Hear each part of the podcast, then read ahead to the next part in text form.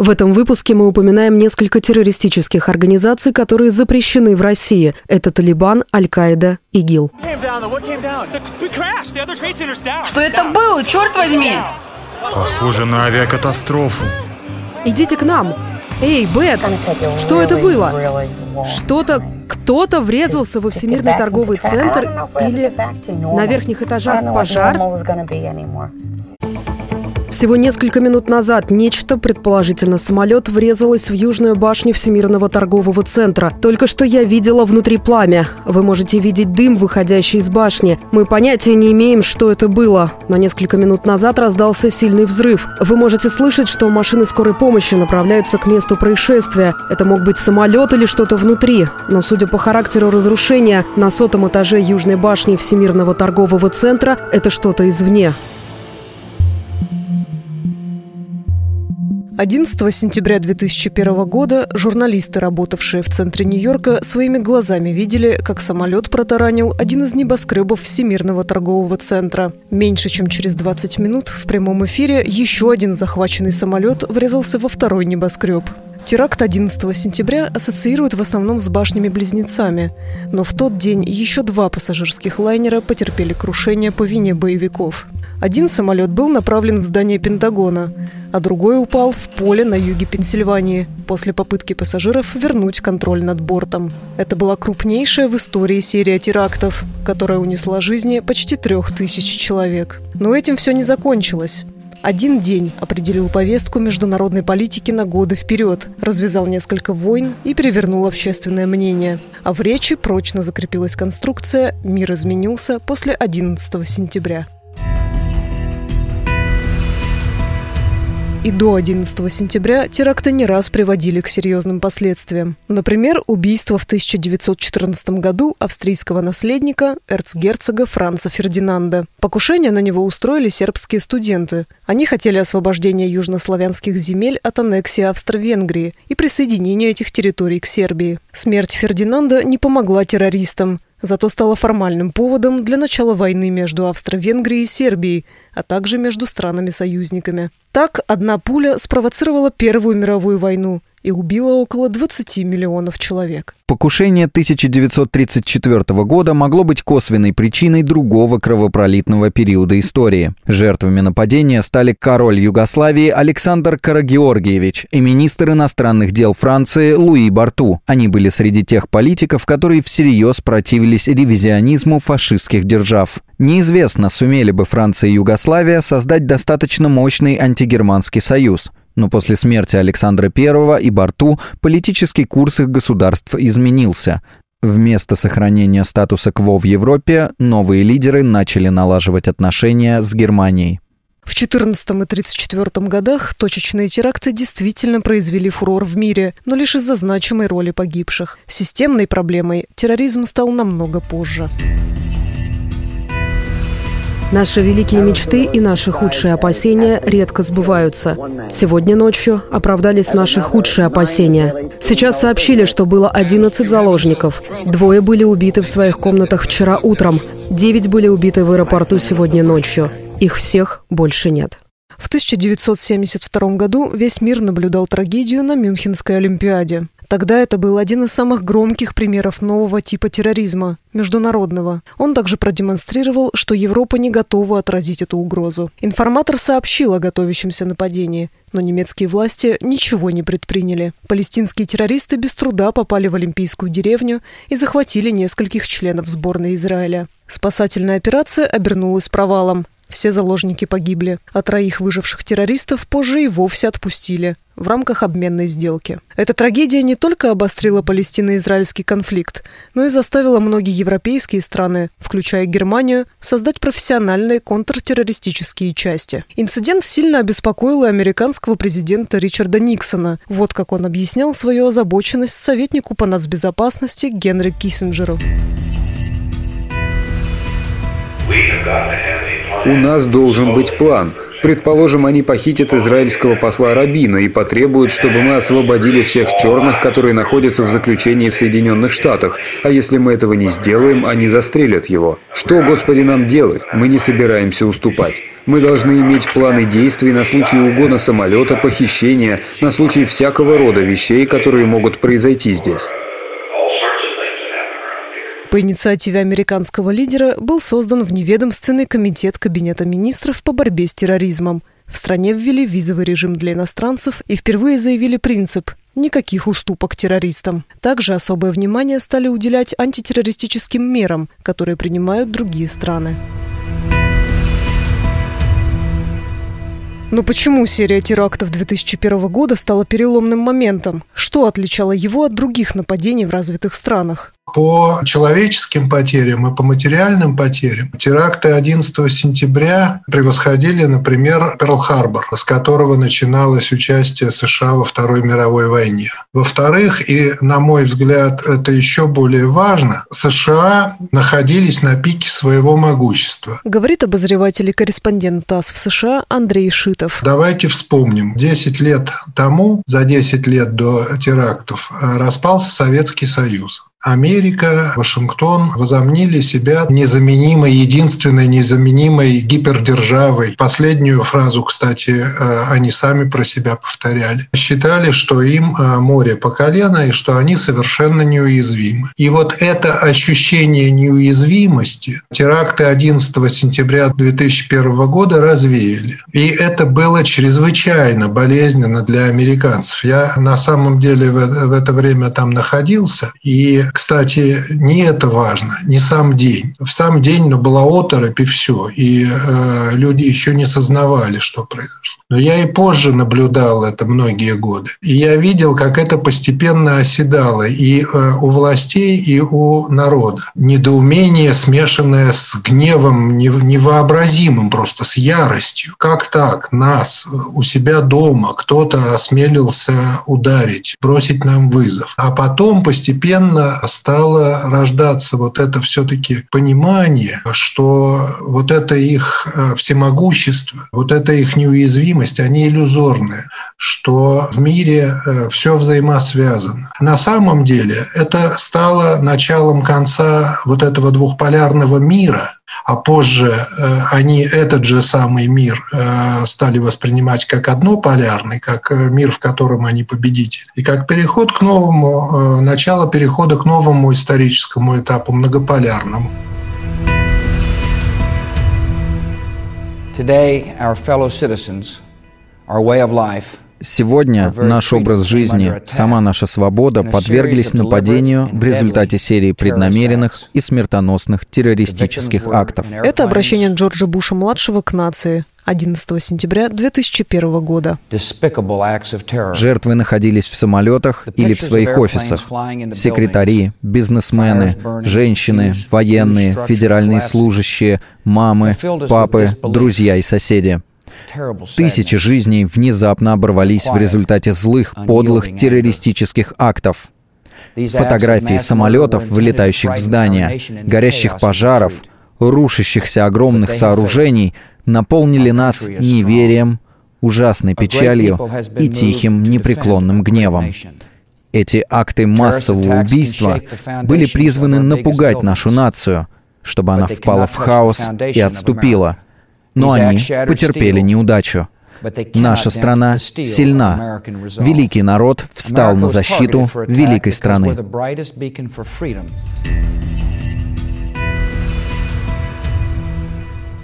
В тот момент Америка объявила войну терроризму, и граждане поддержали своего лидера. Рейтинг президента взлетел до девяноста процентов. Всего через четыре недели американские и британские войска вторглись в Афганистан. Там под покровительством движения «Талибан» базировались ответственная за теракт Аль-Каида и ее лидер Усама бен Ладен. Террорист номер один был убит спустя десять лет, в две тысячи одиннадцатом году.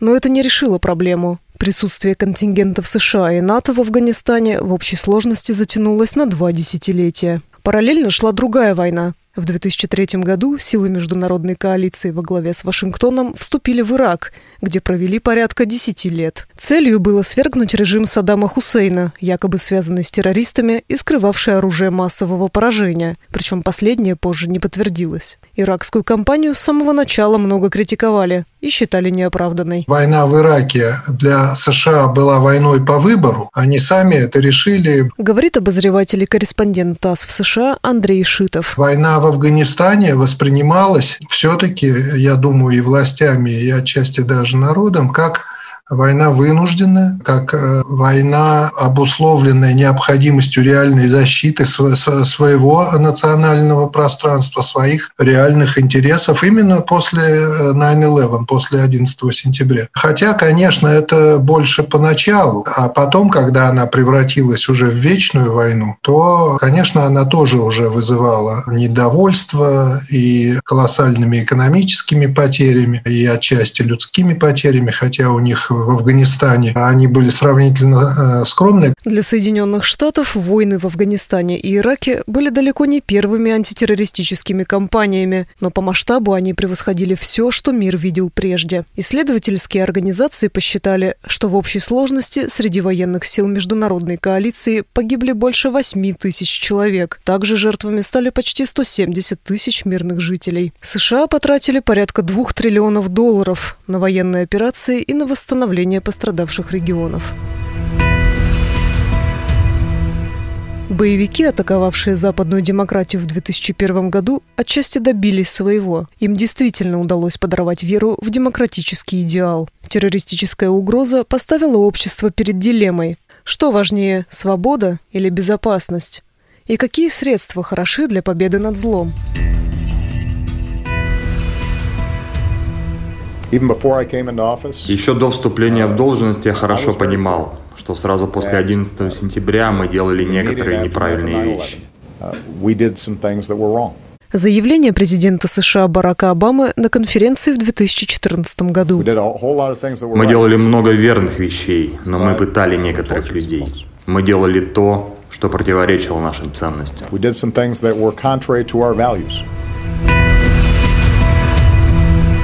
В середине нулевых США официально признали существование секретных тюрем Цэ Эр У, где содержали и систематически пытали подозреваемых в терроризме. Эти учреждения были созданы после событий одиннадцатого сентября. Тюрьмы работали на территориях десятков стран в Америке, Европе и на Ближнем Востоке с разрешения правительств этих государств. Самая известная тюрьма в Гуантанамо работает до сих пор.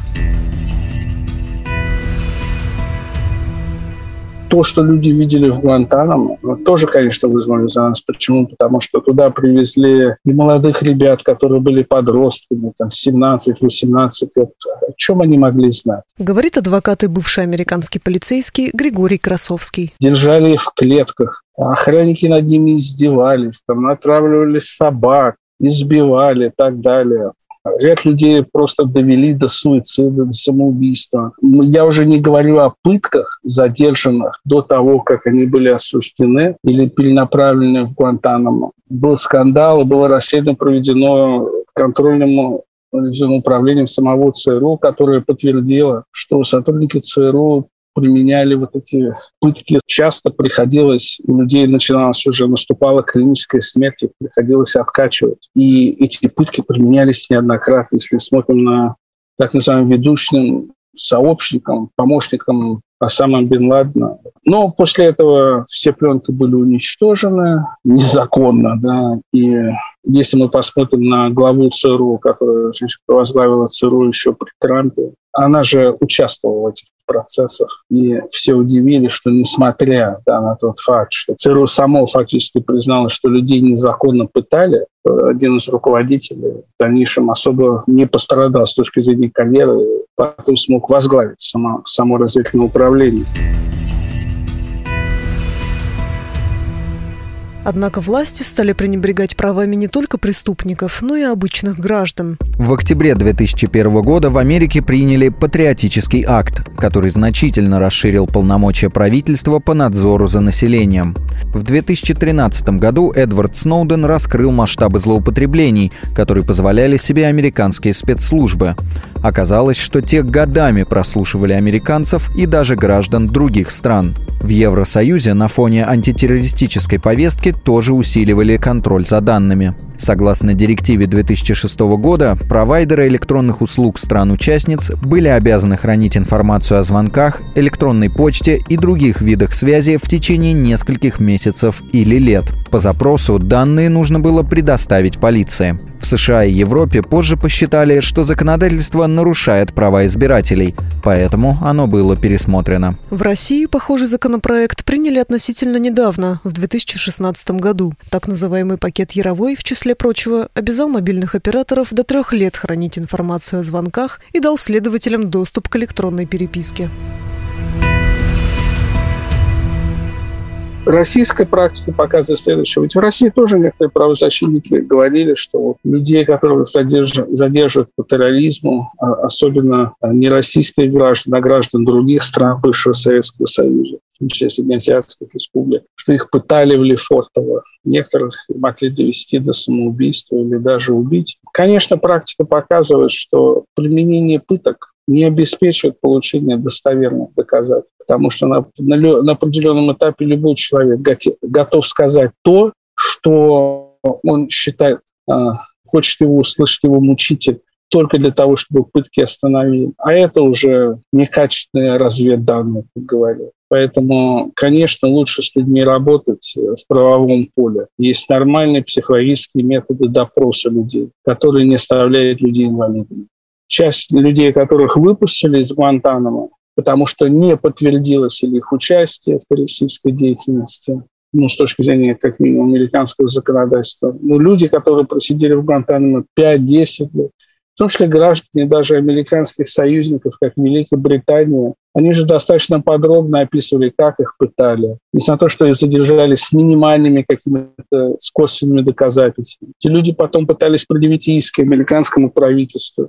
Это гораздо сложнее, чем одержать победу в иске там, местной американской полиции за то, что тебя там били, колотили, да, без основания. Когда речь идет о вопросах государственной безопасности, то суды такие иски вообще не рассматривают именно из-за этих соображений, потому что никто не хочет дать доступ адвокатам таких истцов, подозреваемых террористам, к данным о людях, которые работали, участвовали в задержаниях клиентов, раскрывать какие-то данные о работе спецслужб, что является частью американского судебного гражданского процесса, и опрос свидетелей, участников и так далее. Ни война, ни секретные тюрьмы, ни даже слежка не помогли избавиться от террористов. В две тысячи десятых годах на Ближнем Востоке появилась новая угроза, еще более страшная, чем то, что ей предшествовало. ИГИЛ быстро завоевывал территории в Сирии и Ираке, а также поражал мир своей показной жестокостью в отношении тех, кого члены организации считали неверными. Это уже были не повстанцы, использующие террористические методы. В захваченных городах лидеры ИГИЛ позиционировали себя как новую власть, которая установит свой государственный, а в отдаленной перспективе и мировой порядок. Появление такой мощной террористической организации стало следствием многих факторов – арабская весна, гражданская война в Сирии, а также вторжение в Ирак. Когда люди смотрят на подъем ИГИЛ, многие указывают на вторжение в Ирак как на главную причину. Что вы на это скажете? Я думаю, что в этом есть доля правды, но считаю, что мы должны быть крайне осторожны. Иначе мы неправильно поймем, что происходит сегодня в Ираке и Сирии. Конечно, нельзя сказать, что те из нас, кто убрал Саддама в две тысячи третьем году, не несут никакой ответственности за ситуацию в две тысячи пятнадцатом. Но важно также понимать. Первое. Арабская весна, начавшаяся в две тысячи одиннадцатом году, оказала бы свое влияние и на сегодняшний Ирак. Второе. ИГИЛ фактически вышла на первый план с базы в Сирии, а не в Ираке. Бывший премьер-министр Великобритании Британии Тони Блэр во время интервью Си Эн Эн в две тысячи пятнадцатом году.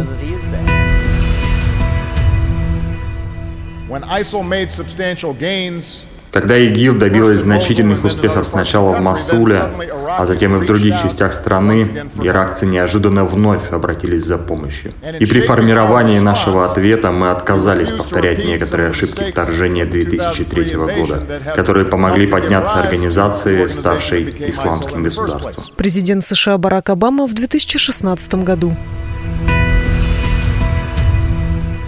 Западные политики открыто признавали, что часть ответственности за появление ИГИЛ лежит на Соединенных Штатах и их союзниках, которые ценой больших потерь свергли режим Саддама Хусейна. Несмотря на это, новая война с террористами была неизбежна. Хорошей новостью стало то, что борьба с ИГИЛ объединила полмира, ну или как минимум три десятка стран. Даже Россия и США какое-то время неплохо договаривались по этому направлению. Но в Африке и на Ближнем Востоке в это время нарастал политический и экономический хаос. В итоге он вылился в крупнейший миграционный кризис со времен Второй мировой войны. Спасаясь от войн, терроризма и нищеты, беженцы хлынули в Европу, а вместе с ними в благополучный западный мир стали просачиваться боевики. Очень скоро теракты в европейских государствах стали рутиной. Если раньше нападения радикальных джихадистов были относительно редким явлением, то в две тысячи пятнадцатом году ими было совершено семнадцать терактов. Больше всего инцидентов зафиксировали в две тысячи семнадцатом году. Тогда произошло тридцать три теракта, соответствующие идеологической мотивации. Что еще хуже, разгром ИГИЛ спровоцировал рост числа террористов-одиночек, выявлять которых оказалось очень сложно. Это были вернувшиеся домой сторонники исламского государства или люди, которые просто вдохновились их идеологией. А что же обычные люди? Их главной эмоцией было чувство незащищенности. Несмотря на то, что в Евросоюзе и США этнонационалисты и сепаратисты совершали в несколько раз больше терактов, чем мусульманские радикалы, именно последние оказались обывателям наиболее опасными. В двадцать первом веке в развитых странах наступил расцвет исламофобии, дискриминации и насилия на национальной почве. Всего за один месяц после одиннадцатого сентября две тысячи первого года в Соединенных Штатах было совершено триста двадцать четыре преступления на основе ненависти к мусульманам. Почти столько же, сколько за весь год до теракта. В две тысячи семнадцатом году в среднем больше половины опрошенных из нескольких европейских стран выступали за полную остановку миграции из мусульманских государств.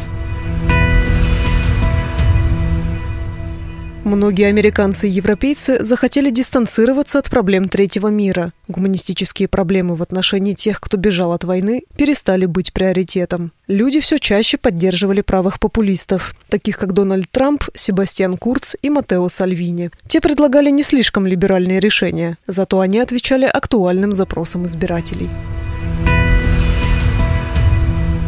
Когда началась пандемия, проблема терроризма ушла на второй план. Перемещаться по миру стало сложно, а большие скопления людей не приветствовались. В такой ситуации террористам трудно достичь своих целей. Но это не значит, что опасности больше нет. В ООН, например, настроены пессимистично. Молодые люди остро ощущают последствия пандемии. От потери работы до стресса в семье – проблем с психикой и других трудностей. Генеральный секретарь ООН Антонио Гутерриш. Более полутора миллиардов детей и подростков не посещают школу. Молодые беженцы, перемещенные лица и другие люди, оказавшиеся в зоне конфликта или бедствия, теперь еще более уязвимы. Люди с ограниченными возможностями могут столкнуться с новыми препятствиями в доступе к услугам и поддержке, на которые они имеют право. Даже до нынешнего кризиса молодые люди сталкивались с огромными проблемами. Цифры поражают. Один из каждых пяти молодых людей уже не имеет образования, профессиональной подготовки или работы. Каждый четвертый страдает от насилия или конфликтов. И каждый год двенадцать миллионов девочек становятся матерями, в то время как они сами еще дети. Эти разочарования и, откровенно говоря, неспособность решить их теми, кто сегодня находится у власти, подпитывают снижение доверия к политическим институтам и учреждениям. А когда такой цикл затягивается, экстремистским группам становится слишком легко использовать гнев и отчаяние, и риск радикализации возрастает.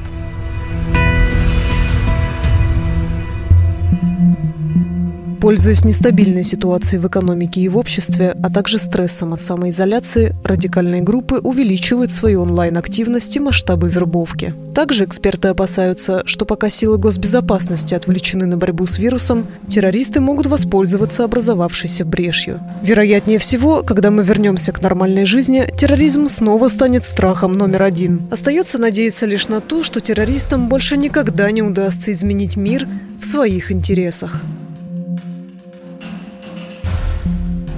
Ведущая Анна Никитина. Автор идеи и ведущий сценарист Глеб Силко. Сценаристы Ксения Безвеконная и Дмитрий Кальченко. Звукорежиссер Владимир Чистяков. Куратор проекта Маргарита Девяткина. При участии Константина Крашенинникова, Габриэлы Чалабовой и Сергея Гусева.